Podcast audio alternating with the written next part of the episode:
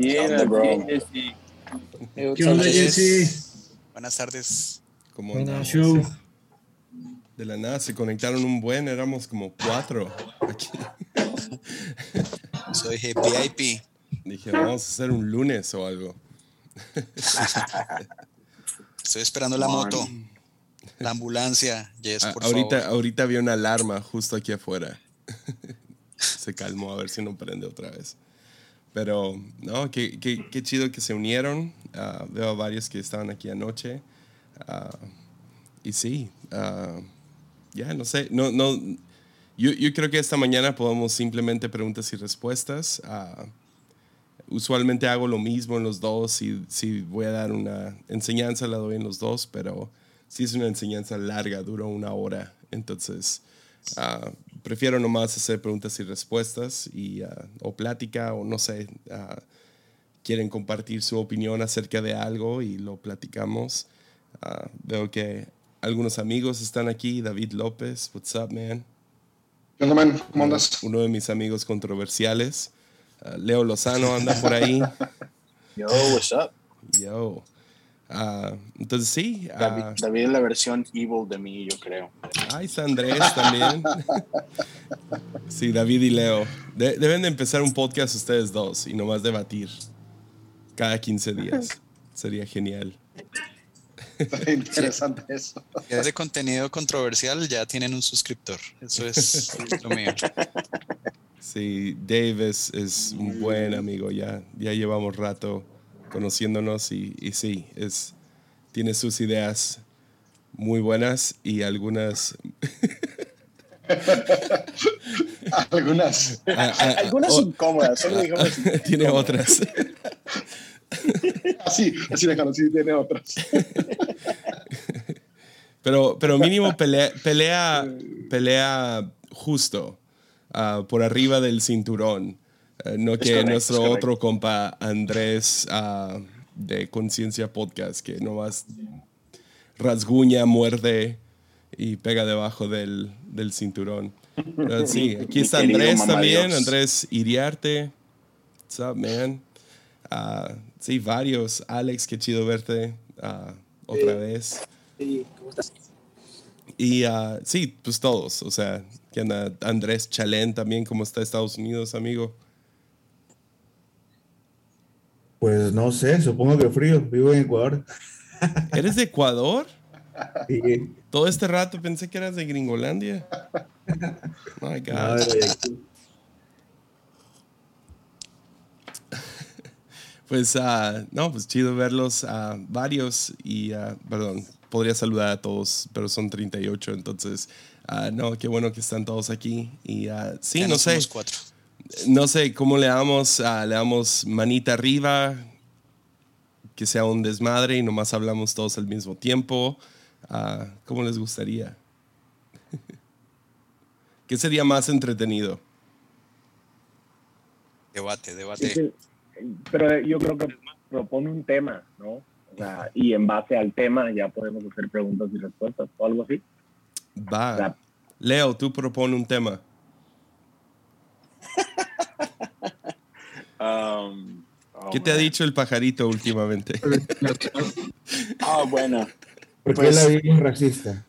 Te- tenía, tenía como, como dos meses de no grabar, bueno, tengo como dos meses de no grabar Pajarito porque hemos estado bien ocupados, pero precisamente quiero grabar algo que tiene que ver con, con todo este tema de Dave Chappelle y la, el intento de cancelación que traen con él y ya sabes, todo este movimiento del, del- de la comunidad trans. Entonces, ya está, está me- me- la parte que me gusta no es tanto que si trans o no trans, pero el, el punto de um, unas opiniones valen, pero otras no, ¿no? O para que mi voz sea oída, la tuya tiene que ser silenciada. Y es lo que no se me hace chido. Entonces, ya. Ya. Sí, está, está muy interesante. He visto ese especial ya Muy bueno. tres veces y medio. Ah, voy a la mitad Ajá. De, de verlo otra. Lo estoy viendo con Mimi ahora y ah, estábamos- llegamos hasta la mitad y luego ya no podíamos verlo.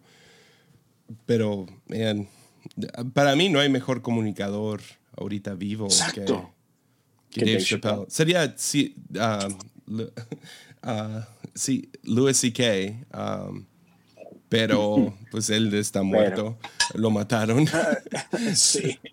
bueno, se mató él solo, ¿no? Pero, pero Dave Chappelle es- está ahí empatado. Um, Ya. y sí, interesante. No sé, no, la, la verdad no tengo opiniones muy fuertes acerca de todo lo de la cancelación. Ah, Eh, Es que, o sea, no sé, me parece que eh, es solo eso, ¿no? Am, Puedes decir que es ofensivo, no sé, am, pero creo que es bastante justo, o sea, le tira a todos por igual, y, pero solo cierta gente se ofende más que otros y... Pero creo que su, su o sea, aún su humor y, y todo lo que dice es, o sea, es bastante inteligente. Ya para cuando lo saca, el, el vato lo pulió muy bien, entonces es difícil como que tirarle hate nada más porque sí, ¿no? Pero, eh, Ujú. no sé. Es un, es un gran historiador, no, no historiador, pero comunicador de historias, ¿no? yeah, Uf, top. Y luego, respeto. ya, dice algunas cosas que son wow. Me encantó toda su onda de coronavirus, el sentirse todo sucio. Ah, Sí, sí. yeah. Yeah. ¿Alguien ha visto el especial? ¿Alguien más? The Closer. Es el último, está en Netflix. Bien escondido. o sea, a lo mejor lo que debería estar a un lado de Juegos de Calamar, pero Netflix lo ha escondido. Sí, ¿no? O sea, debería estar en top trending. Seguro Está. está, ahí. Eh, eh, Es, es top 5 fácil. Yeah. Fácil es top cinco. De hecho, vamos a ver, me meto a Netflix, a ver si me aparece, ¿no? De hecho, ahorita estaba viendo el episodio 3 de la de Squid Games. Sí, está muy chido, man. Yo, yo no lo había querido ver, dije, eh, whatever. Pero no, me ganó. Y sí, está bueno. To- todo mundo dice que es una crítica del capitalismo.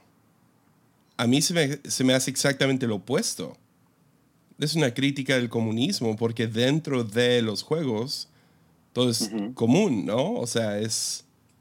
No sé, no, no, no soy el fregonzote de, de economía y, y- y todo eso, pero a mí se me hizo lo opuesto. Se me hace como que es una crítica de comunismo o no sé si el director es inteligente y está criticando los dos al mismo tiempo. ¿Qué piensas. Pablo Orozco? Cuando quieras te doy unas clases. Jess. Por favor, Pablito. ¿Ha- ¿Has visto, Pablo, el, eh, Juegos de Calamar? No, no, no, no. Ahorita sí, mi lista de series y películas por ver está muy grande. Me han Yeah. atrasado, pero no, me- no la he visto. ¿Alguien, ¿Alguien ha visto Juegos de Calamar? Me imagino que sí. Y, y es cierto, ¿no? O sea, es, es un poco... Porque entran a un lugar y es, es, es común y, ah, o sea, todos, están, todos valen lo mismo, ah, todos, Todos comen lo mismo, comen lo mismo. si rompen ciertas reglas, etcétera. O sea, a mí se me hizo como... A, a lo mejor está haciendo los dos, ah, que, que es lo brillante, ¿no? Que depende de qué ángulo lo estás viendo. ah, Claro. Pero, pero sí se me hizo muy... eh, no sé, me gustó más Sí, mira. Parásito, obviamente es una película, ganó el Oscar y ah, Yeah. como que está un poquito mejor condensado. Juegos de Calamar Sí, se me e- hizo como que la versión pop. Ah, Claro, claro. Pero si te A mí lo que fijas me- en ese sentido. oh, no, adelante, la otra persona que iba a hablar. Dale. A mí lo que me parece es que eh, nos estamos dando cuenta que ese tipo de contenido fuera del americano está comenzando a llamar la atención, porque ya Netflix generaba mucho contenido, pero no generaba un boom como desde House of Cards. Llegó el calamar y otra vez eh, en boca de todo lo que tú decías, Jess, eh, con, con, con Parásito. Entonces, de nuevo vuelven a colocar un buen contenido en todos incluso hasta el punto, estaba leyendo ayer, antes de ayer, que Netflix va a cambiar su forma de medir el éxito de sus, de sus producciones a raíz de lo que pasó con, con el juego del calamar. Entonces, pero mire cómo llegan, ¿no? A través del contenido, pues, chino o coreano. yeah. Pero también, Yeah, o sea, sí, pero también tuvieron Stranger Things que explotó. O sea, fue, fue otro boom. Netflix ha tenido también- varios. Papel. la serie alemana, Española. Ah, Dark. Dark. Dark. Igual ahorita, Oh. no sé si vieron, salió una entrevista del creador de Juego de Calamar, eh, hablando de que realmente es, o sea, no ganó mucho, porque, o sea, ganó lo que ya le habían pagado, o sea, cuando no esperaban que tuviera tanto éxito la serie, y no va a recibir ningún bono ni nada. Entonces, como que dice, no, hasta que salga una segunda temporada, tal vez ganó más, ¿no? Entonces, está, está bastante interesante. Ya se puso a trabajar rápido. Yeah. Oye, oye, bueno, Jesse, ya, bueno, yo sé que Dave Chappelle y todo eso, pero bueno, yo no, nunca lo había escuchado. Pero tú sabes muy bien quién es Carlos Vallarta, lo has quitado Ya. en un podcast. y ayer o antier Carlos Vallarta habló mal de Chespirito. Dijo que es lo peor que le ha pasado a la comedia mexicana. De Chespirito. Literal. Ah. Sí, ¿En serio? Chespirito. Ah. Ajá, que él en su casa prohíbe que sus hijos vean Chespirito. O sea, y da su punto de vista, porque ¿Y cuál es su argumento? dice que, dice que en la época donde Chespirito eh, se creó, cualquier eh, comentario o comedia en contra de, vamos a decir que del gobierno o de lo que estaba pasando, entonces era censurada, pero él, él no, él la hizo como a favor del gobierno y también habla sobre Pinochet, más o menos, que, que le hizo un homenaje, entonces eh, es, es controversial y él, y él sostiene, o sea, después de eso lo entrevistan y dice, es lo peor que le ha pasado a la comedia mexicana, no sé qué piensas. Pues, o, o sea, comedia cuando, cuando se une con, con el gobierno o con la autoridad que debería estar, de la cual se debería estar burlando y creando... ah, es cuando pierde su, su esencia, ¿no? Porque parte del comediante es, es ser el, el que se burla del rey, ¿no? Ah, eh, eh, fue, lo, fue la fascinación con Memelas ah, de, de Canal, ¿no? Que, que, ah, aquí viene este vato que, que le tira a todos los, los pastores y etcétera. Perdió un poco de su esencia cuando empezó a someterse a los pastores. Ya, si somos honestos.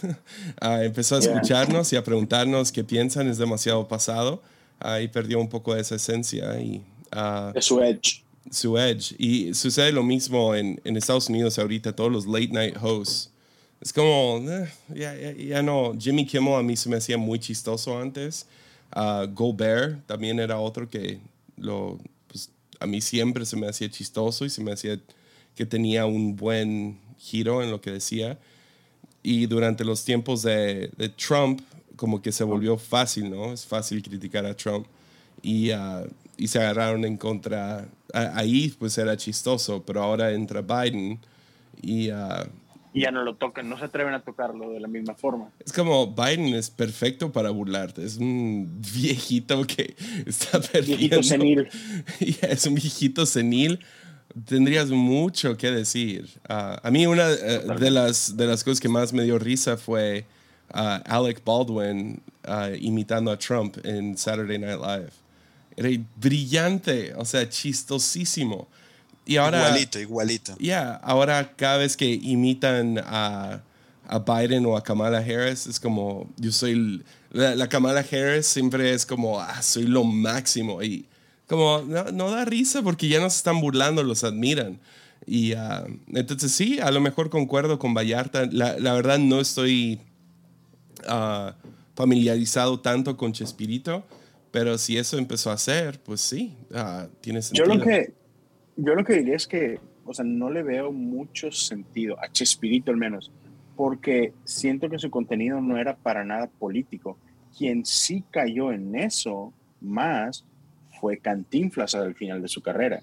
Cantinflas empezó a sacar muchas de sus películas al final, si eran muy como que pro gobierno o pro ah, instituciones más que nada.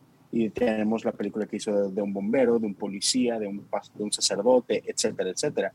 Pero de Chespirito no me suena tanto, no sé.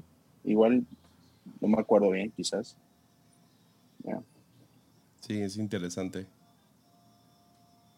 Sea, a mí me parece muy aburrida la comedia de Chespirito. Nunca me gustó ni El Chavo ni ah, los demás programas que tenía. ya. Me Pero yo muy- creo que al, al final, al final el, el público del, del mundo, ah, creo que hay inclusive traducciones en India, lugares súper lejanos, llevó, no percibe lo político ni de Chespirito. No sé si Cantinflas llegó hasta esos niveles, pero al final hacer una crítica hoy con, con este zoom que tienen las redes sociales, pues, pues es, es como, bueno, haz, haz, algo más en esta época para tener ese, ese zoom. Uh -huh. O quizás la crítica es a la persona, pues no. De hecho, también dicen que muchos criticaban a la persona, Chespirito como que um, era dueño de todos los derechos y todos los personajes y nadie más puede trabajar después de eso. Uh -huh. Yeah, no. Fascinante. Um, ¿Y qué has visto, Pablo? ¿Qué series estás viendo ahorita?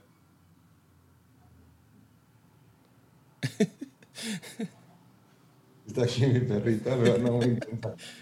Ahorita, ahorita eh, estoy viendo la nueva temporada de Succession en HBO. Eh, también The Morning Show, acabo de terminar, terminar, la segunda.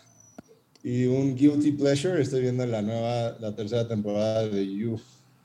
Ah, ok. Mi esposa le fascina You. Lo, no sé lo si terminó ahorita en vacaciones. Morning ah, Show está chido. Morning Show sí. es, co es, como sí, House of Cards. ¿no? Me recuerda a House of Cards. Y, y la nueva temporada está, está intensa. Entonces está, está buena. Y bueno, fui a ver Dune. No, House of Cards no. Eh, es, es, es, como de. Uy, lo perdimos. Entonces, este. Está muy interesante. Y bueno, fui a ver Dune. No sé si ya vieron Dune. Está espectacular. ¿Vale? ¿Cuál película? Y una que se llama The Last Dude. La de Dune. Duna. Eh, uh, vale muy mucho, buena. mucho la pena. Muy buena. Visualmente es, es de esas cosas que uno no no ve ahorita mucho en el cine y, y, y, y, como escuchaba por ahí algo, es, es una historia que se toman el tiempo para, para, para, contarla, ¿no? No, Pablo, es, no es algo así como te voy a emocionar, te voy a mostrar eh, ciencia ficción, sino se toman el tiempo, es muy buena. Sí, sí, sí, sí, justo el, como que un muy buen desarrollo de, de personajes. Eh, entonces, como, como dice Alex, o sea, realmente todas la, las primeras tres cuartas partes de la película estás conociendo, entendiendo los personajes y de repente ya es como que la acción, ¿no? Y yo creo que la segunda, ya va, la segunda parte ya va a ser mucho más acción, ayer la confirmaron, va a estar increíble. Y hay otra que se llama The Last Duel, creo que, creo que es el último duelo en español, o no, no o sea, con Matt Damon, Ben Affleck, este, va, vale mucho la pena es sobre, eh, es como en Edad Media y es sí. este, sobre un, un, un, una, o sea, una mujer que fue a, a, a, pues viola al esposo, eh, reta a un, a un duelo, ¿cómo se dice eso en español? Yo un, un, duelo. Un duelo. Ya. Yeah se me, se me, ha cerrado por lo de duelo de muerte, pero a un duelo. Y está, muy, está buena, está, no es para todo el mundo, eh, pero está, está interesante.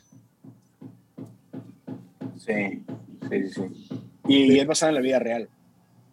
Sí, sí, sí. Es, sí. El último, es, es el último duelo a muerte registrado en Francia, si no me equivoco. Y de, del director de Duna, vale mucho la, la pena ver todas las, la, las, películas de él. Se llama Denis Villeneuve, si alguien no lo ubica. Eh, hizo Arrival, Prisoners, Incendies. Incendies es una que no mucha gente ha visto, pero vale demasiado la pena.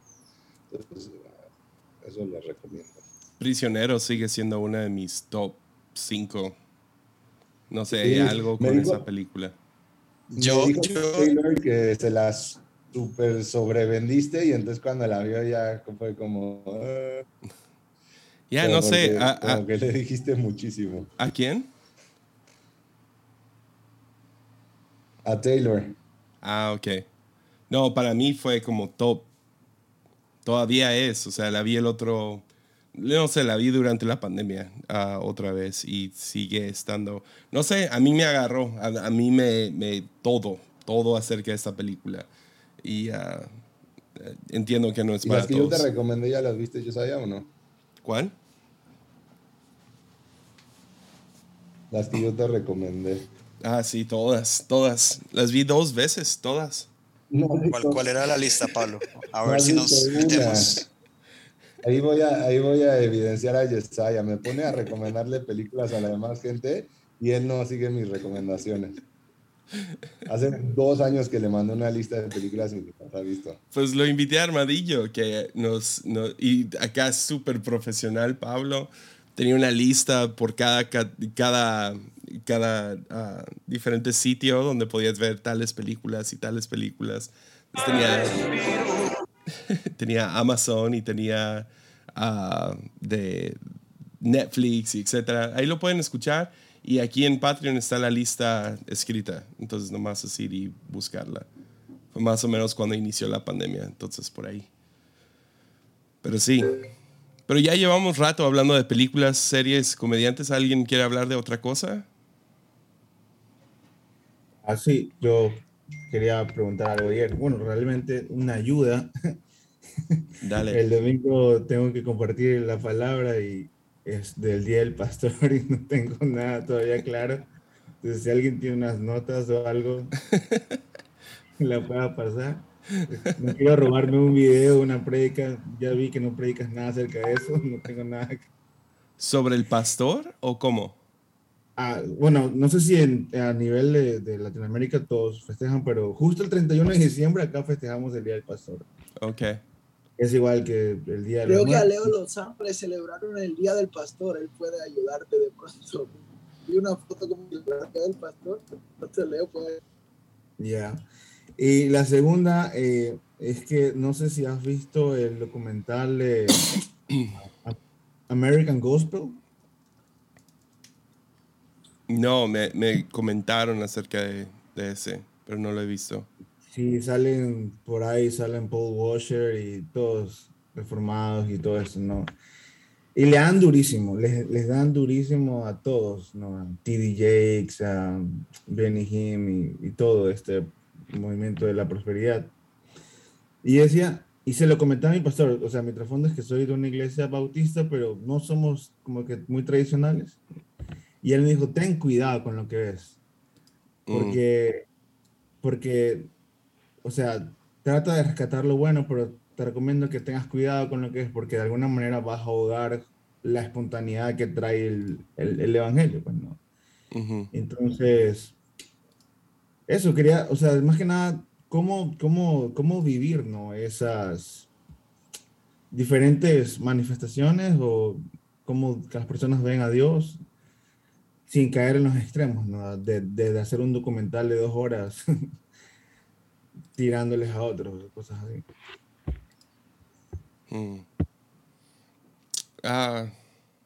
¿Puedo decir algo? Sí.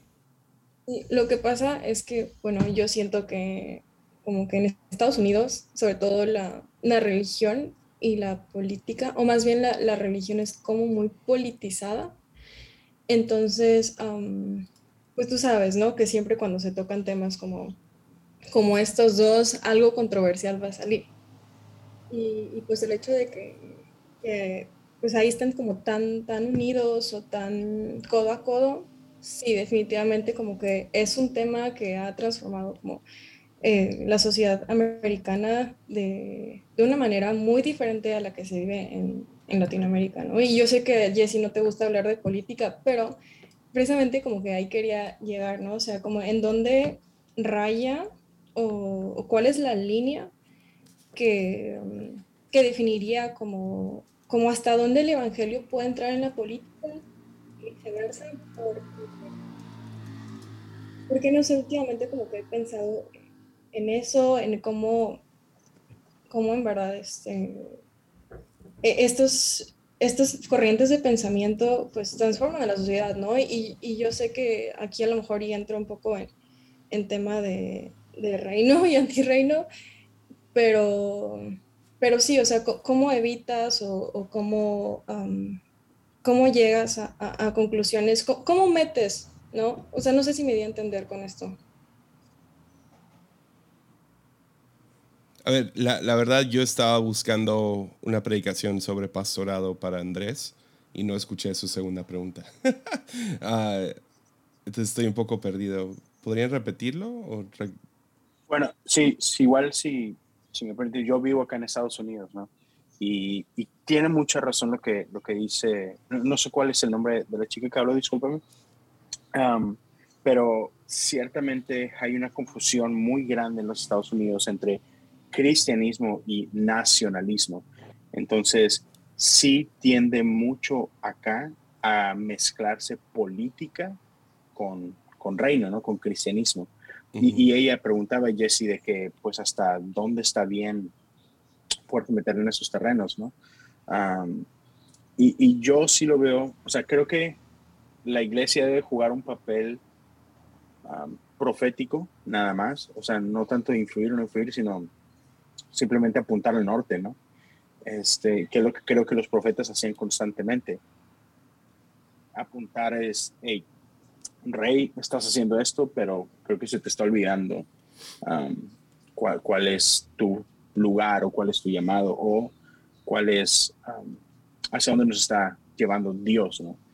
Eh, pero, pero es peligroso cuando, así como es peligroso cuando, cuando el comediante se asocia con la política, igual, cuando la iglesia se asocia con el reino, es, es muy peligroso, muy tóxico. Sí, uh, hay, hay, un muy buen libro, uh, se llama Jesus and John Wayne, que habla exactamente de esto. Um, y a mí me impactó, o sea, escuchar, y, o sea, toda persona que admiramos también tiene sus, sus deficiencias, ¿no? Y uh, yo al que nunca le encontré deficiencias y no lo admiraba era Billy Graham. Uh, todo lo que escuchaba de él, me, no sé, lo admiraba mucho y luego en el libro uh, tienen documentado que, que Billy Graham pues empezó a andar con presidentes, ¿no? Era el pastor de presidentes. Y a mí siempre se me hizo muy chido, pero en una ocasión George Bush voltea y le dice, no, pues yo nunca le he dado, no, no, no soy cristiano porque yo nunca he hecho la oración. Y Billy Graham voltea y le dice, no, pero tú naciste cristiano. Uh, y dije, wow, ok. Uh, entonces, aún, aún gente como Billy Graham, cuando, cuando te acercas al, al trono, es, es muy tentador. Y, o sea, yo no voy a criticar a nadie porque yo no sé. A mí no me ha tocado estar ante, digamos, reyes y reinas. Uh, y no sé cómo me comportaría uh, estando frente a ellos. Uh, si es que me, me agarraría la, la lujuria de, de, los ojos y la lujuria de, de la carne y quisiera, no sé, más, ¿no? es muy fácil criticar a, a, Jeff Bezos porque no le da un dólar a cada persona de la faz del planeta. Uh, y aquí estoy, lo critico y yo cuando tengo un poco de dinero extra no lo gasto en los pobres, uh, lo gasto en mí y, y, en mis cositas que quiero. Entonces, pero no sé cuál era la pregunta original, I'm sorry, no, no, no sé. Andrés, ¿Cómo? eh, cómo convivir con, con, eso, ¿no? Con aquellos que, de alguna manera, los conservadores, según el comentario, tachaban de que el evangelio de la prosperidad, poco más, y era una secta, ¿no? Esto de que pedían ofrendas para recaudar, para comprarse un jet y todas esas cosas, ¿no? Yeah. Y después, o sea, y después ves noticias donde es, no sé quién le armó que le sacan a MacArthur que gana como un millón de dólares al año, entonces como que no, no, eso no tan solo como que se tiran entre ellos uh -huh. y realmente el único que, que, queda herido es el cuerpo de Cristo como tal, queda desmembrado. Yeah. Entonces, ¿cómo convivir? O sea, ¿cómo convivir entre esos pensamientos? Uh -huh. No, pues eh, eh, ahí es donde entra el amor, ¿no? El amor, yo puedo amar a, a un pastor que tenga un jet privado, lo, lo puedo amar y puedo, puedo respetar eso. Uh, o sea, es muy fácil desde abajo criticar por qué hacen otras personas ciertas cosas. Oye, uh, sí, pero más de que lo puedas amar, es que lo tienes que amar, no es opción.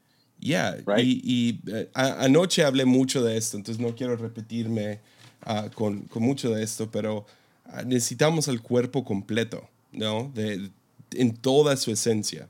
Necesitamos, y, y es muy fácil apuntar a una rama y decir, uh, este grupo de cristianos, ellos no son cristianos, no es porque no me parezco a ellos. y tirarlos y decir, no, no, ellos no pertenecen al árbol, pero necesitamos el árbol completo. Entonces anoche estuve hablando acerca de, de los católicos, de los anglicanos, de los protestantes, de los evangélicos, pentecostales y ortodoxos. Y como en cada uno de esos, a pesar de que hay cosas que sí podemos claramente criticar, ah, o sea, podemos apuntar y decir, no, pues tienen este problema y tienen el otro problema. Y, y evangélicos es, es, ahorita son los más fáciles de criticar porque ahí incluyes lo del prosperidad y, y nacionalismo. Uh, se ha entendido, tienden a pecar de esas maneras. Hace unos años, yo me acuerdo, era muy fácil uh, criticar a un ecuménico, ¿no? Un cristiano ecuménico, porque anda con los, con los idólatras de los católicos, ¿no? Porque pues adoran a la Virgen y adoran estatuas, etcétera, etcétera. Y te pierdes de todo lo bueno de nuestros hermanos católicos. Y te puedes perder de todo, de todo lo bueno de nuestros hermanos evangélicos. Uh, entonces, ya tirarse entre sí, uh, uh, yo no lo disfruto. Para mí, para mí ver, uh, me agarra el morbo y veo, no sé, el documental de Hillsong Hell, ¿no? Que, que sacaron y, y, critican a todo Hillsong y es como, se me hace un poco injusto porque algunos de esos sucesos sucedieron hace tiempo, uh, fueron jóvenes y están tratando de hacerlo ver como si fuera pedofilia o algo así. Es como, no, pues los dos tenían 17, el chico se pasó, no era, no era staff o algo así, y creen en gracia, etcétera, etcétera. Uh, es bueno ver cuál es el otro ángulo. El que me tiene muy fascinado es Rise and Fall of Mars Hill. No, es un podcast acerca de la caída de Mark Driscoll y toda la iglesia ahí uh, de Mars Hill. Pero al mismo tiempo quiero, quiero escucharlo con un granito de sal. O sea, ok, ¿cuál es el otro lado de esto? Y qué fácil, qué fácil sería agarrar a cualquiera de nosotros y empezar a nomás criticar detalle a detalle. Entonces, cuando vemos esas cosas, hay cosas que podemos aprender y decir, hmm. y, y, y, es lo que me ha tenido haciendo la, la el, de, el de Mars Hill. O sea, escucho cosas y digo, yo, yo, yo estaba pensando así, a lo mejor no es lo correcto y, y nomás trabajarlo en mi interior y uh, platicarlo con otros. Pero no me voy a agarrar de que Mark Driscoll es un patán y hay que cancelarlo y hay que deshacernos de su ministerio. Que yo disfrute lo que él hace, no tanto. Uh, yo puedo respetar ciertos aspectos de su ministerio, uh, especialmente su trabajo con hombres. Uh, creo que es necesario para el cuerpo y lamentablemente eso se ve, se ve, está en la sombra de muchas cosas muy malas, ¿no? Entonces, ya, ¿cómo convives con eso? E, es amor, amor, amor sacrifica tener la razón por tener la relación, ¿no? Entonces, ahora, y ayer hablé de eso, con los que tengo más problemas de todos son los calvinistas. Tengo un serio problema en mi interior con calvinistas y mucho es porque salí de eso. Entonces vivo con cierta, como que ugh, me da asco toda la, la teología calvinista, uh, lo que predican, cómo predican, sus posturas ante diferentes sucesos. Uh, tengo aquí libros de John MacArthur y John Piper y y es como los quiero tirar a la leña, ¿no? O sea, uh, y es porque salí de eso, pero tengo que, lo, lo, mantengo aquí, leo sus libros porque sé que hay cosas buenas ahí también y no los puedo tirar a la basura a ellos, ¿no? Es como que simbólicamente ahí los tengo entre los demás. Anoche hablé mucho acerca de, de admirar a gente como Juan Calvino, que Miren, yo me podría agarrar hablando mal de Juan Calvino por media hora, 40 minutos. Cosas que él hizo, cosas que él creía. Y podría nomás deshacerlo. Podríamos deshacer a diferentes cristianos que son héroes, pero tenían esclavos. O que practicaban diferente tipo de machismo, ¿no? A.W. Tozer era un terrible esposo. O sea, el grado que dices, o sea, si eso fuera hoy en día, él no estaría pastoreando, pero puedo apreciar su revelación del Espíritu Santo y de la adoración. Ah, gente como C.S. Lewis ah, fumaba sin parar, ah, pero puedo respetarlo enormemente, aun si tengo un problema con el cigarro, digamos, o con el tabaco. Oye, Jesse, yeah. ah, mira, bueno, yo cuando hace muchos años ya, porque ya fue hace como 10 años creo, entré al seminario. Y cuando entré al seminario primero, ¿no? Así ya sabes, les preguntaré, ah, ¿qué piensas de los calvinistas y los arminianos, no? Y esa Ujú. pregunta. Y mi maestro de teología se voltea, me mira y me dice, me está haciendo una pregunta de hace 500 años, Ernesto. O sea, estamos 500 años después. O sea, ya avántale, ¿no? Y entonces eh, eh, yo creo que cada uno de, de ellos fue una, una respuesta al cristianismo en su tiempo. Yep. O sea, como por ejemplo Bonhoeffer, o sea, Bonhoeffer estaba consciente que Dios lo mandó a matar a Hitler.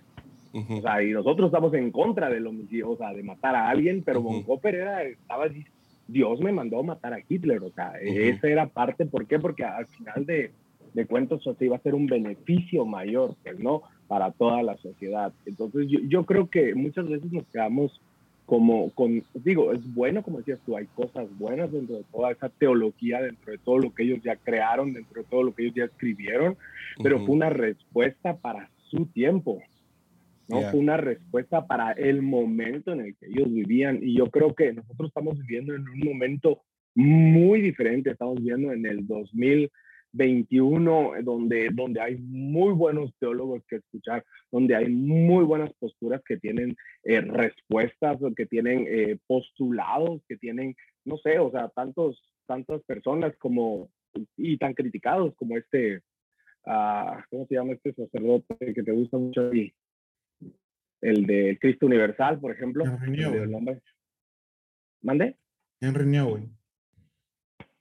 Por ejemplo, o sea, el- No, se- ejemplo, sería de- Richard Rohr. Perdonen, estoy Richard aquí Rohr, acomodando sí. mi cámara. Algo sucedió, espérame. Ah, no, Eh, Te escucho, pero, pero Sí. deja muteo un segundo. Sí, o sea, un, un, un Richard Rohr o un Rob Bell, o sea, cosas así, o sea, que pueden tener respuestas a preguntas a nuestro tiempo. Y entonces nosotros nos encasillamos y encontramos respuestas a preguntas de hace 500 años. O sea, sí fue bueno, pero fue una respuesta a un, un problema de, de, ese momento. Entonces, cada uno de los teólogos y muchas de las teologías que se han creado y muchos de los teólogos que hoy se consideran herejes o heréticos o, malos en cierta forma en su momento fueron respuestas a problemas que se estaban planteando en ese momento. Entonces ahorita los leemos y decimos, no, pues este cuate, o sea, por ejemplo, la- el, el que desmitificó toda la Biblia y no, es que no, es que eso es del demonio, ¿cómo vas a desmitificar los milagros de Jesús? Sí, lo vemos desde aquí, pero en su momento fue una respuesta a algo que estaba sucediendo en ese momento, ¿no?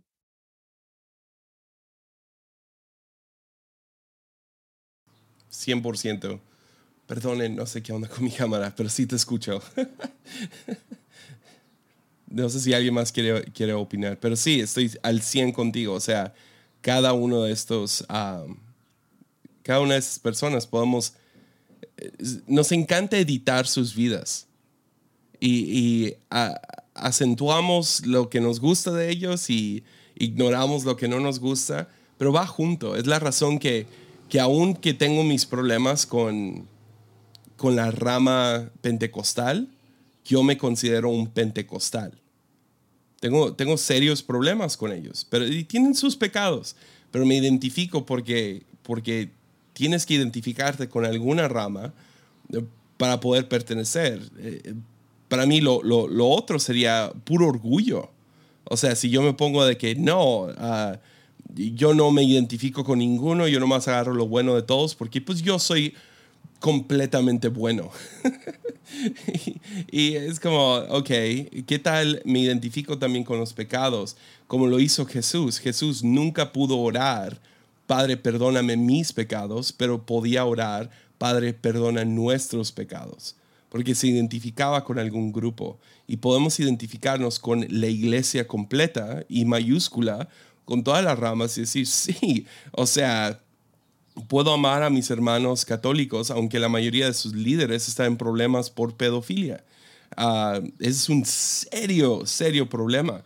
Ah, puedo identificarme con raíces diferentes etapas de la historia del cristianismo, a pesar de que abogaron por esclavitud y ah, las cruzadas donde mataban a musulmanes. Y ah, la iglesia tiene sus pecados, pero me puedo identificar y puedo ser parte de la iglesia completa a pesar de sus pecados. Y así darles gracia y esperar la misma gracia de futuras generaciones que van a voltear atrás y van a decir, ¿manejaban, ¿manejaban carros?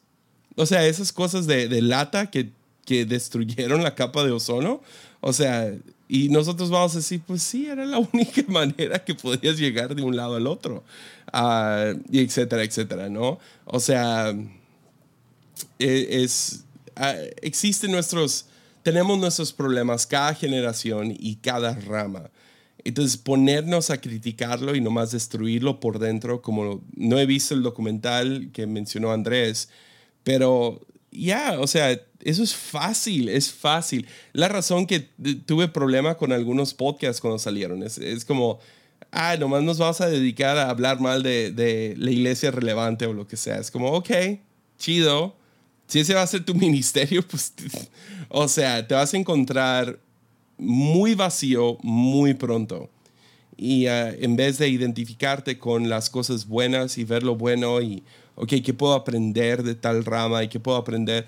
O sea, para mí, eh, el otro grupo que es difícil, es muy difícil y entiendo el daño que causa, son los de prosperidad. Yo entiendo que causa muchos problemas a un pastor millonario pidiéndole a la viuda que dé 20 dólares, ¿no?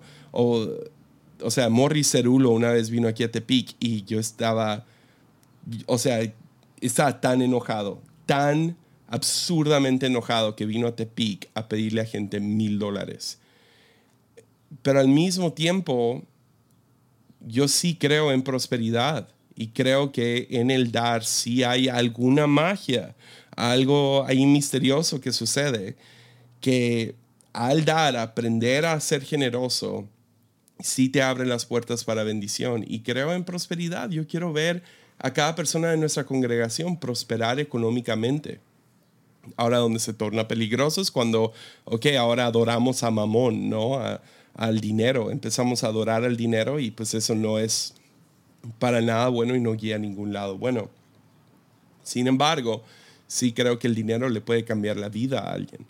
Ah, y creo que todos estaríamos de acuerdo con eso. Si, si, si a alguien le cae un buen trabajo, si a alguien le cae una herencia, uh, podría literal cambiarles la vida para siempre. Entonces yo no tengo, yo no estoy en, totalmente en contra de, de, todo lo que es prosperidad, pero sí veo que en las, las orillas de esa enseñanza se torna muy peligroso, empiezas a, a idolatrar, ¿no? Entonces, sí, uh, creo que estamos diciendo lo mismo, Ernesto, no sé, no sé, uh, creo que concordamos ahí. Dije algo que, que no va. No, no, o sea, sí, claro, yo estoy completamente de acuerdo. O sea, a mí, yo, no, pues no podría considerarme ecuménico 100% porque para considerarme ecuménico tendría que conocer todas las las posturas o todas las ventanas, pero sí creo, o sea, por ejemplo, yo no, así como decías tú, hay libros de MacArthur que yo quisiera quemar, ¿no? Pero, como el de Fuego Extraño, por ejemplo, pero, pero, pero digo, hay, hay, hay, hay algo ahí, o sea, eso no lo cancela como, como un predicador del Evangelio, porque ellos van a llegar a ciertas personas que yo no voy a llegar, o que tú no vas a llegar, o que alguien más no va a llegar, o sea, al final del día, decías tú, es parte de la iglesia global, con I mayúscula, o sea, somos parte de un mismo cuerpo, tenemos todos una misma comisión. Eh, ah, lo, que sí, sí, o sea, digo, hay diferencias, ¿no? decías tu Evangelio de la Prosperidad, o sea, cuestiones como, como sanidad o Espíritu Santo, o sea, pueden haber muchas diferencias, muchas posturas, pero a final del día el propósito final es predicar a, Cristo, ¿no? El Cristo crucificado que vino, que murió, resucitó y que está, o sea, que, que Él pagó nuestros pecados, que nos ofrece salvación y, digo, ese es el verdadero mensaje, ¿no? Sí, 100%. Esto ya se volvió un, un, episodio de lunes. Creo que lo voy a, lo voy a poner en lunes. ¿Cómo ven? Pero, pero sí, uh, alguien más hable, estoy, estoy viendo esto del cable, algo está raro aquí. no, nunca me ha tardado tanto. Déjame ver qué onda. Alguien más hable mientras aquí acomodo Ayer- mi cámara. Ayer en, en el capítulo, bueno, en la grabación de ayer, eh, Jess decía algo acerca de cómo cada, en, e- e- en- en esas distintas ramas, el, catolicismo abraza el misterio y, me pareció muy chévere porque hacía la comparación con el, protestante o el evangélico que necesita saber las respuestas y el significado de, las cosas, eh, en la interpretación de, eh, y, y decía, y re- realmente nunca lo vi así porque vengo de un contexto católico, acá en Colombia, pues es súper marcado, y decía, no hay, no, bueno, en realidad no tiene nada de malo abrazar esa parte del, del misterio de, de, la tumba, el misterio, y creo que a veces como, como evangélicos uno está como tan, tan, tan necesitado de, de saber la interpretación que por eso entonces uno empieza a señalar. eh, soy el único que tengo la razón. La iglesia aquí en Colombia X, esa es la forma de, de hacerlo. El católico va a decir, no, esta, esta es la forma de, de, de llegarle a los demás. Y, al final uno como, como, como ser humano necesitas como definir cuál es la perfección.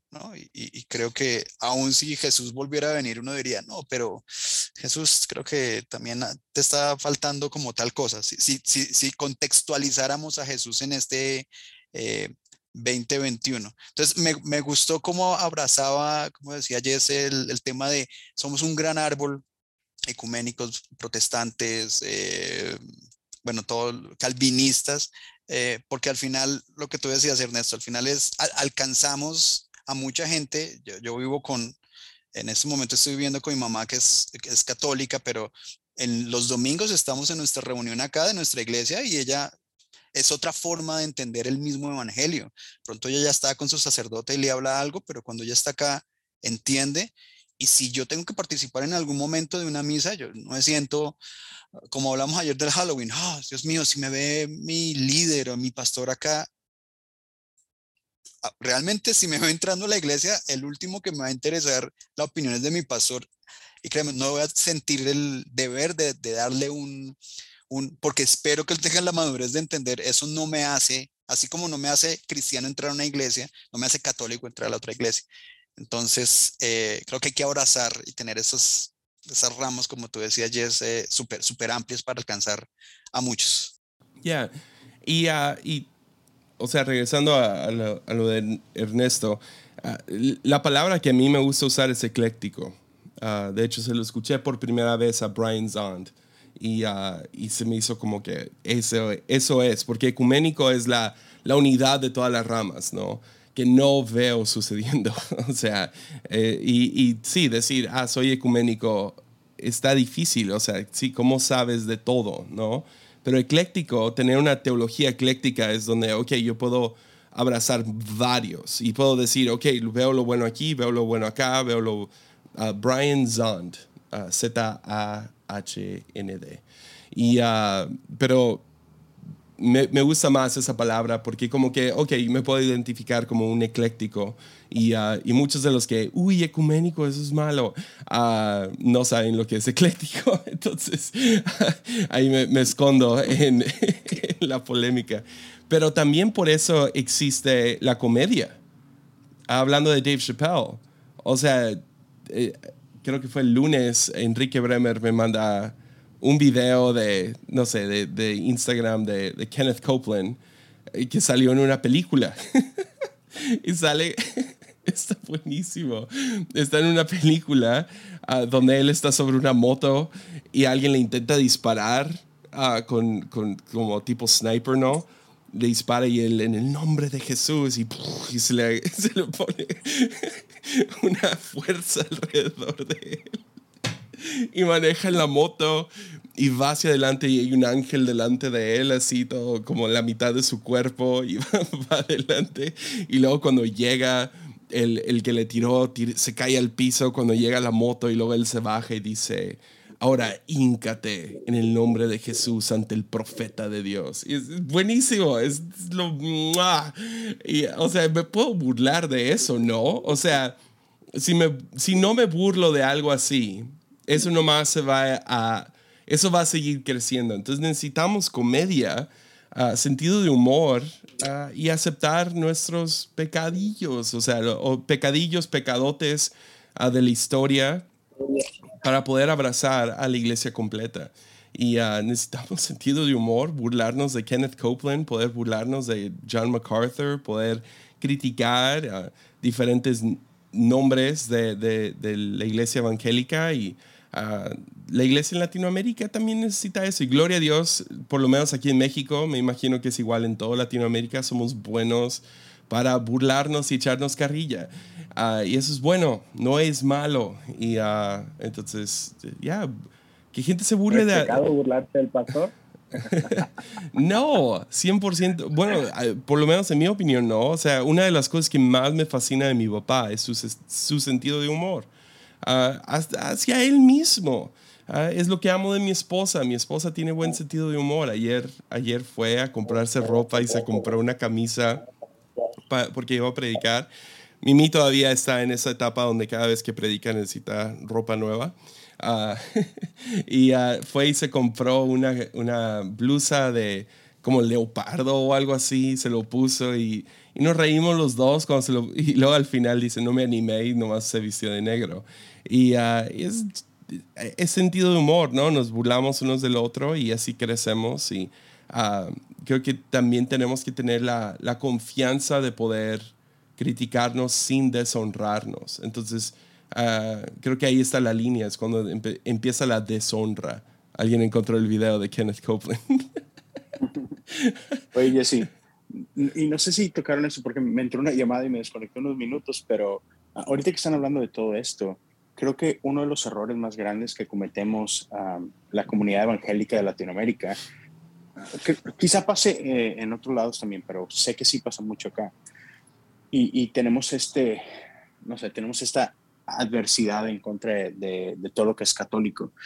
Y, y, el problema es que tendemos a tirar a la basura todo lo que ellos han construido. Yep. Y hablando de todo, ¿no? O sea, tiramos a la basura toda su teología, tiramos a la basura toda la teología de los calvinistas, toda la teología de los pentecostales, o sea, porque nos encerramos en nuestra burbuja de que, por ejemplo, yo que soy metodista, ¿no? Ah, no, es que nosotros los metodistas somos los que sabemos y tenemos la revelación correcta. Y así que, uh, no, o sea, en el caso de específicamente la Iglesia Católica, tienen cientos de años Uh, y tienen mentes brillantes que han construido teología hermosa uh -huh. y la tiramos toda a la basura y la desaprovechamos horrible.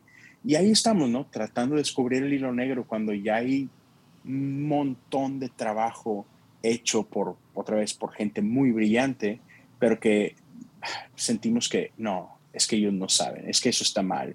Es, ¿Sabes? Le ponemos todas estas etiquetas y otra vez nos, nos robamos a nosotros mismos de toda la riqueza que hay escondida ahí abajo, ¿no? Entonces, ya, yeah. solo quería decir eso.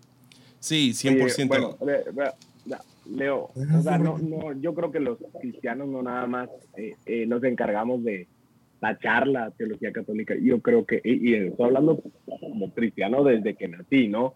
O sea, también bloqueamos la cultura, o sea, ni siquiera tiene que ver nada con religión. O sea, vamos a hablar la cultura de cada pueblo. Como cristianos la atacamos y la bloqueamos y decimos no. Satanizamos. No porque va en contra de lo que dice este libro. Y, y, y muchas veces yo creo que eh, nos perdemos de tanta riqueza cultural a nivel mundial, o sea, no nada más. ¿sí? Hay muchas tradiciones culturales que hemos desechado por ser cristianos y digo, en otras culturas también, y, y, digo, es malo eso, o sea, me encantó cuando una vez dijo eh, Jesse hace creo que un año, no sé, cuando empezó la pandemia, dijo, cuando empezó lo de la, la, cultura de la cancelación en Estados Unidos, que empezaban a cancelar, y es como que, hey, nosotros los cristianos lo hicimos primero, les ganamos al mundo, entonces, o sea, es la verdad. Sí, sí, sí. Y uh, ya, yeah bueno, para los que no han escuchado del episodio que voy a sacar, sale mañana. Ahorita va a salir en Patreon. Lo, lo puse que saliera ahorita a las 12, entonces va a estar listo. Pero se llama Víspera y uh, básicamente voy a las raíces cristianas del Halloween y del Día de los Muertos. ah, que es el-. Yep, y ah, que es básicamente, es, es el- e- era un día para recordar a los santos difuntos. Y ahí es donde me meto a comunismo. Ah, necesitamos el cuerpo completo de Cristo. Y ah, lo hablamos anoche. Entonces, y me gusta escucharlos a todos medio de acuerdo. Entonces, estoy más confiado que no, eh, no voy a perder a un montón de Patreons como lo hice con el de homosexualidad y la de la Biblia. Ah, pero, pero sí, va a salir, ese va a salir mañana en, en, en Armadillo. Entonces, yo creo que este sí va a ser lunes, en buena onda. Estoy emocionado.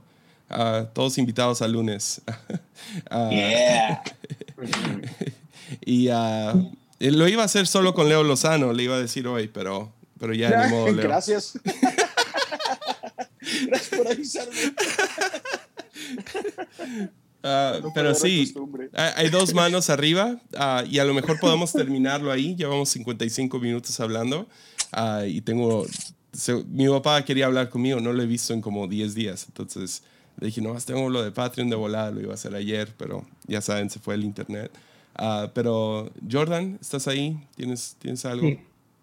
Sí, quería preguntar eh, algo sobre, relacionado un poco al tema que hablaron hace un rato sobre, bueno, el, el punto es que aquí en Chile hay elecciones eh, eh, pronto, ahora en noviembre, y me he encontrado con harta diferencia en mi iglesia, eh, con personas que son quizás más de izquierda, otras personas de ultraderecha, pero pasa que hay dos candidatos muy fuertes, uno de ultraderecha y otro como de izquierda centro.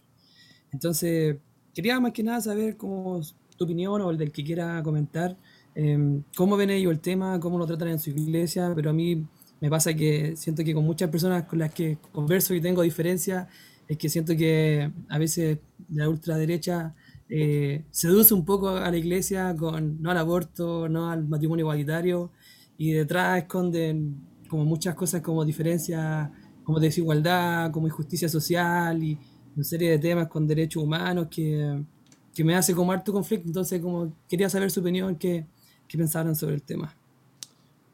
Ya, ah, la, la verdad yo, yo creo que ya varios saben, pero yo no, yo no creo mucho en ningún político. Ah, los veo con mucha sospecha. Y conozco algunos, ahorita los que están de gobernador y la, la presidenta de, de Nayarit, o bueno, la presidenta de Tepic, ah, son cristianos, han venido a nuestra iglesia antes y de todos modos yo estaba... ah, sospechoso ah, de los dos. Entonces, eh, yo no ando con sospecha. No pude votar esta vez. A lo mejor hubiera votado por ellos porque los conozco ah, más que cualquiera de los otros candidatos. Pero para mí, ah, cuando votas, ah, haces tu tarea, ¿no? Los ves en los debates y, y te vas con, con el instinto del estómago. Lo único que tenemos es un voto entre millones a veces y, pues, o sea, te vas con lo que tú sientes en tu estómago, dices, ok, esta persona me da buena espina o no. Ah, pero como, como, como líderes, como iglesia, creo que nunca es saludable promover a un político, decir, ah, esta persona nos va a ayudar o esta persona nos va a llevar adelante o no sé, no, no me gusta como Estados Unidos siempre están están muy casados con, con lo que con la política, tanto izquierda como derecha. O sea, aún me, me abrió los ojos a muchas voces que, que yo pensé, ah, estas son voces que me gusta escuchar y, y, y leer. Y luego en Twitter, ah, y esos son americanos, ¿no? Durante las elecciones del año pasado, ah, vi a muchos que, que yo pensé que eran un poco como yo, que, que veían política como segunda mano, ¿no? Es, es primeramente es el reino y avanzar la iglesia y avanzar, ser mejores cristianos.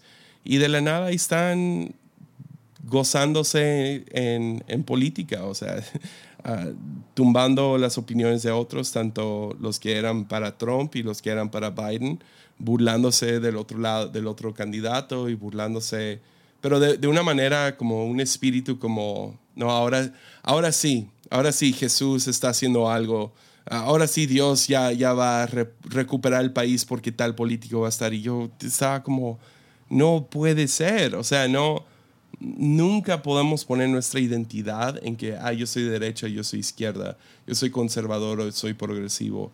No, soy del reino.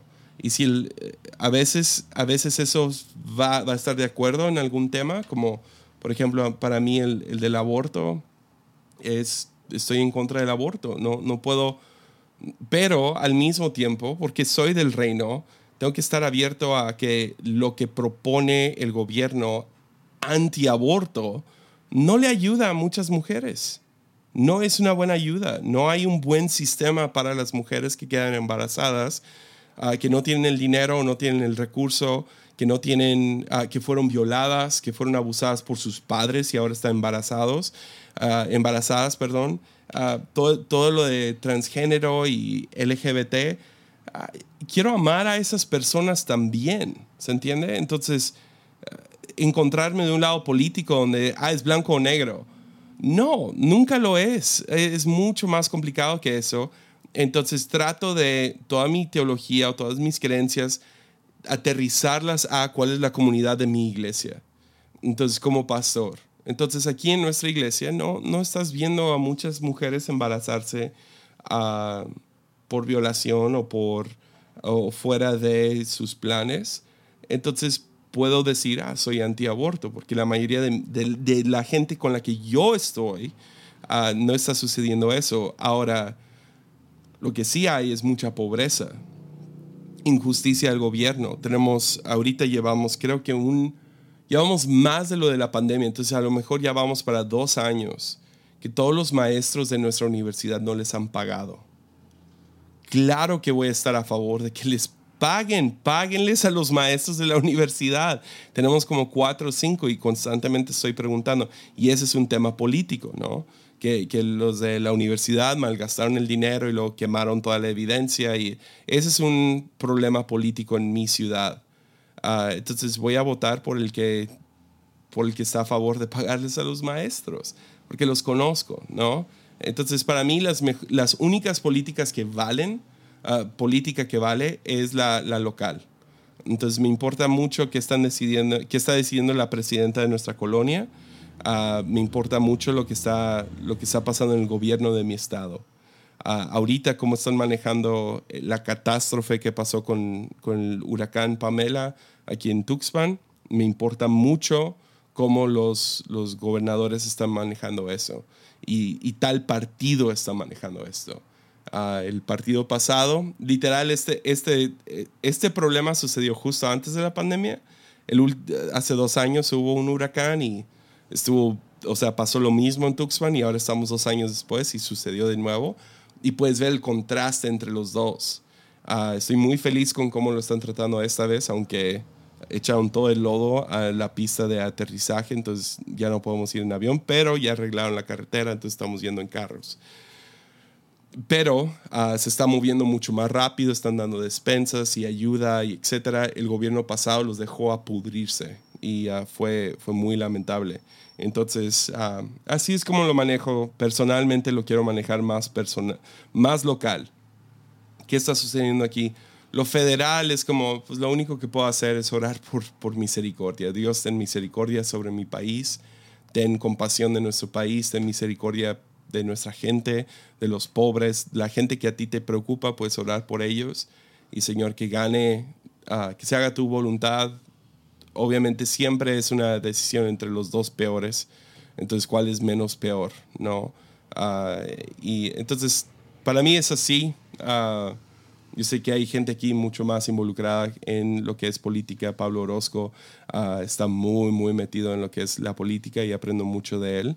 Uh, aunque dirían nuestros otros amigos, él es izquierdista a todo lo que da.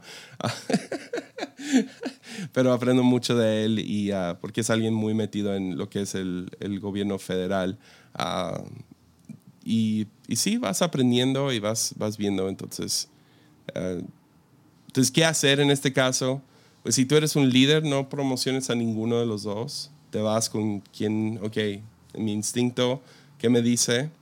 Uh, y como cristianos no nos afiliamos a un lado del, del, espectro, del espectro, porque no somos de este mundo, no somos de ese país, somos de otro reino. yo no soy ni americano ni mexicano, yo soy de otro reino.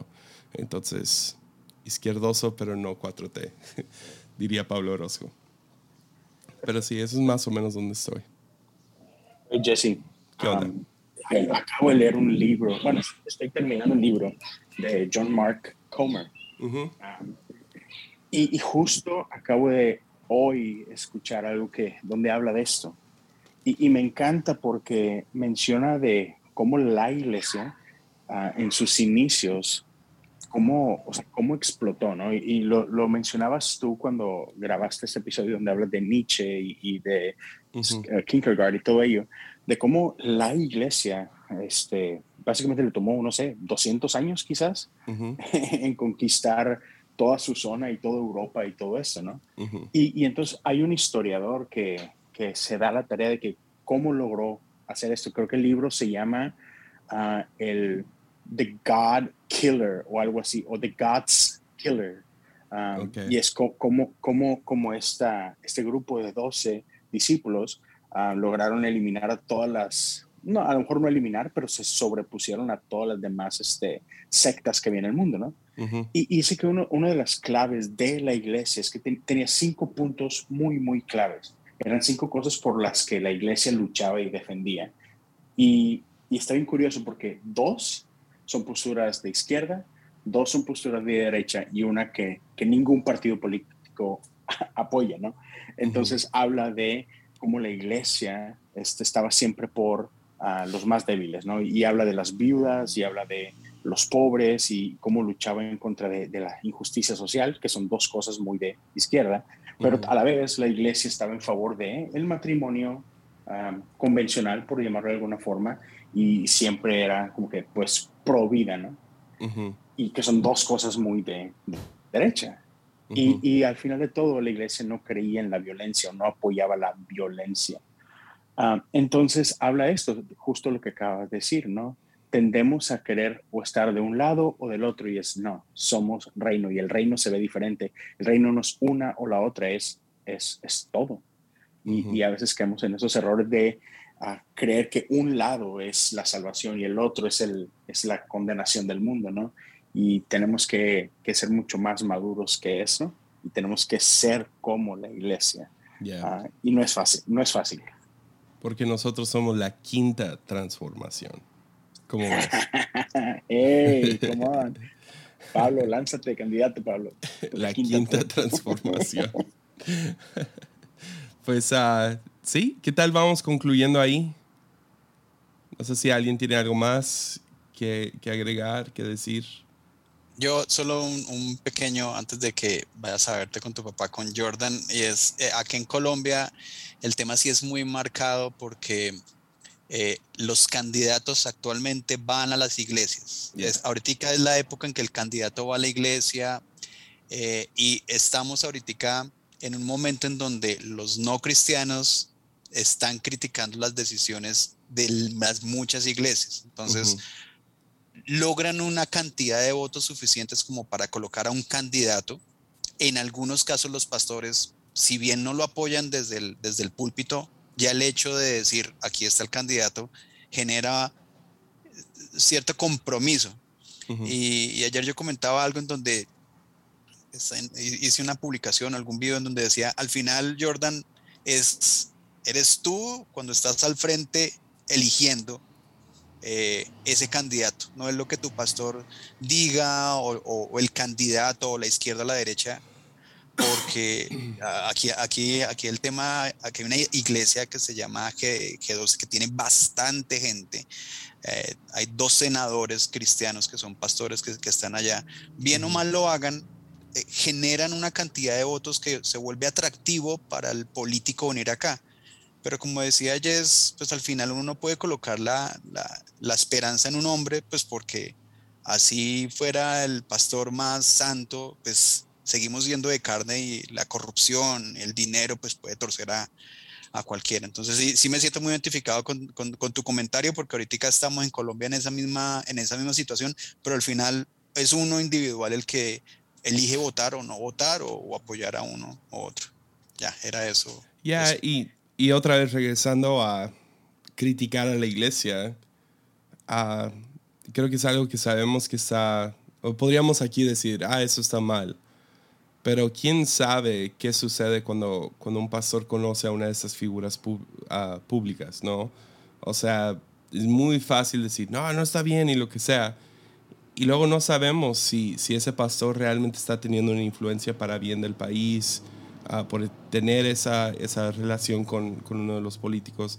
Obviamente podemos sospechar y decir, no, quiere poder político, etcétera, etcétera. Uh, lo cual creo que es cierto en muchos casos. Uh, pero yo no sé, no sé si, si mañana no creo que este presidente me vaya a hablar, pero si un día un, presidente de un país o el gobernador de un, de un estado me habla y empieza, empezamos a tener una relación genuina. Tengo un amigo que fácilmente en unos años podría ser alguien, alguien en gobierno aquí en el estado. Y somos buenos amigos. Eso no significa que me voy a rendir a él, a, promoverlo, y espero que él sepa eso, pero al mismo tiempo, a lo mejor mantengo una relación cercana con él. Ya, no, no, no sé, o sea, probablemente. Y, uh, pero quién sabe, o sea, entonces criticar a un pastor porque tiene cercanía al, al, al gobierno no necesariamente indica que eso es malo, pero podemos tener cierta sospecha, yo, yo creo. Yo, pues Creo que se vale. Como, como eso que dices, ¿no? De, la cercanía. Creo que la cercanía es parte natural del ser humano, ¿no? También en ocasiones uh, tendemos a llevar la crítica a un punto que está juzgando cuestiones naturales. Los seres humanos somos seres tribales, seres de comunidad. Pero creo que es porque al final de cuentas olvidamos eh, cuál es la razón real. Porque tú puedes tener relación con un presidente, con un gobernador, con un político, pero tener también la, la, inteligencia y el control propio de no promoverlo de manera personal. Por ejemplo, a mí la política me encanta.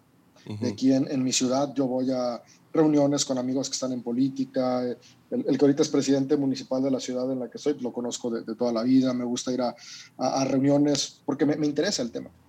Pero aunque, aunque tengo un partido que es por el que me inclino, nunca lo hago público y en reuniones de iglesia o cuando estoy predicando o, en temporadas de, votaciones, jamás digo por cuál me inclino, ni en la iglesia promovemos a, algún partido. Entonces yo creo que ahí es la parte donde a veces como pastores podemos fallar, porque sí es muy tentador. O sea, aquí es una ciudad pequeña en la que vivo y aún ha habido oportunidades de que si me apoyas, puede haber estos beneficios para ustedes como organización.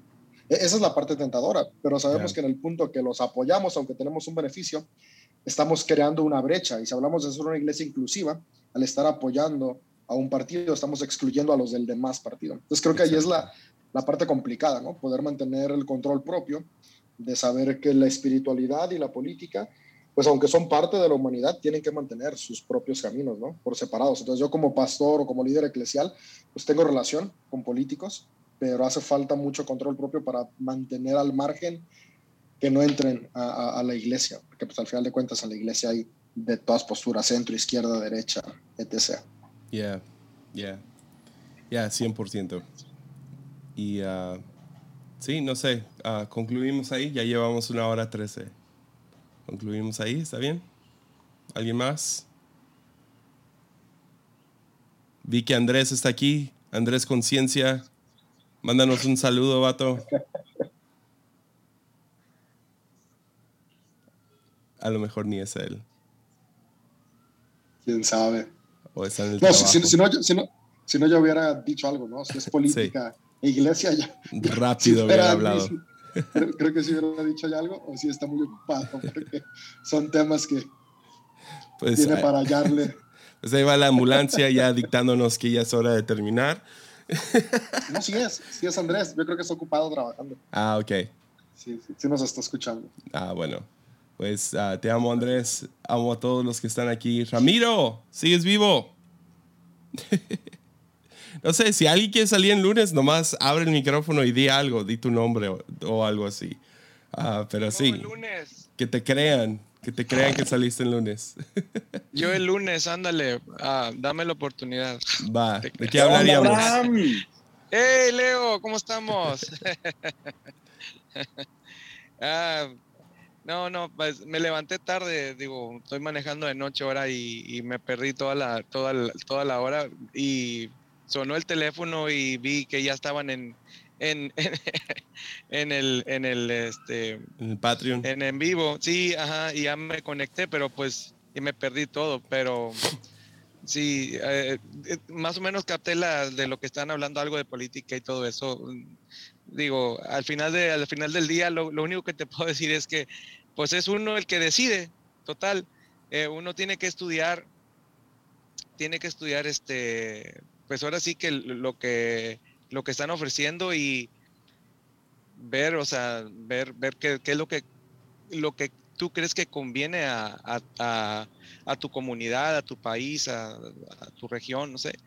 Y pues más que nada orar a Dios a, que te ayude a escoger al candidato que debe ser, ¿no? El que debe estar ahí en el poder y bueno, este, y sí estoy de acuerdo que no, la, la iglesia, o sea, como tal, el pastor no, no, no debe de influir en, en, en este asunto de la política, no, o sea, Ujú. de- de- desde el púlpito no, porque el púlpito no es para, para, para hacer política, ¿no? sino para, para hablar del reino, así como tú, ustedes lo nombran, ¿verdad? para hablar de la palabra y, y listo, ¿no? O sea, y sí es un campo muy peligroso, te ofrecen muchas cosas y todo, pero ya, no, yo creo que es de dos cosas muy diferentes y este, yo creo que al final del día es uno el que decide, ¿verdad? Yep. Pero, pero sí, este, nomás am, decirte, Jessy, que la verdad, el, el domingo. Va. No, abrazo, gracias. Ramiro. Leo. Allá No, todos. no creo que voy a dejar todo esto en lunes, nomás para que sepas. Nomás me chuleas por 10 minutos. Saludos, Ram. Nos va a ver un cortón. Hola, Ramiro. Y luego terminamos con adiós, nos vemos, amigos. No es para que sepas.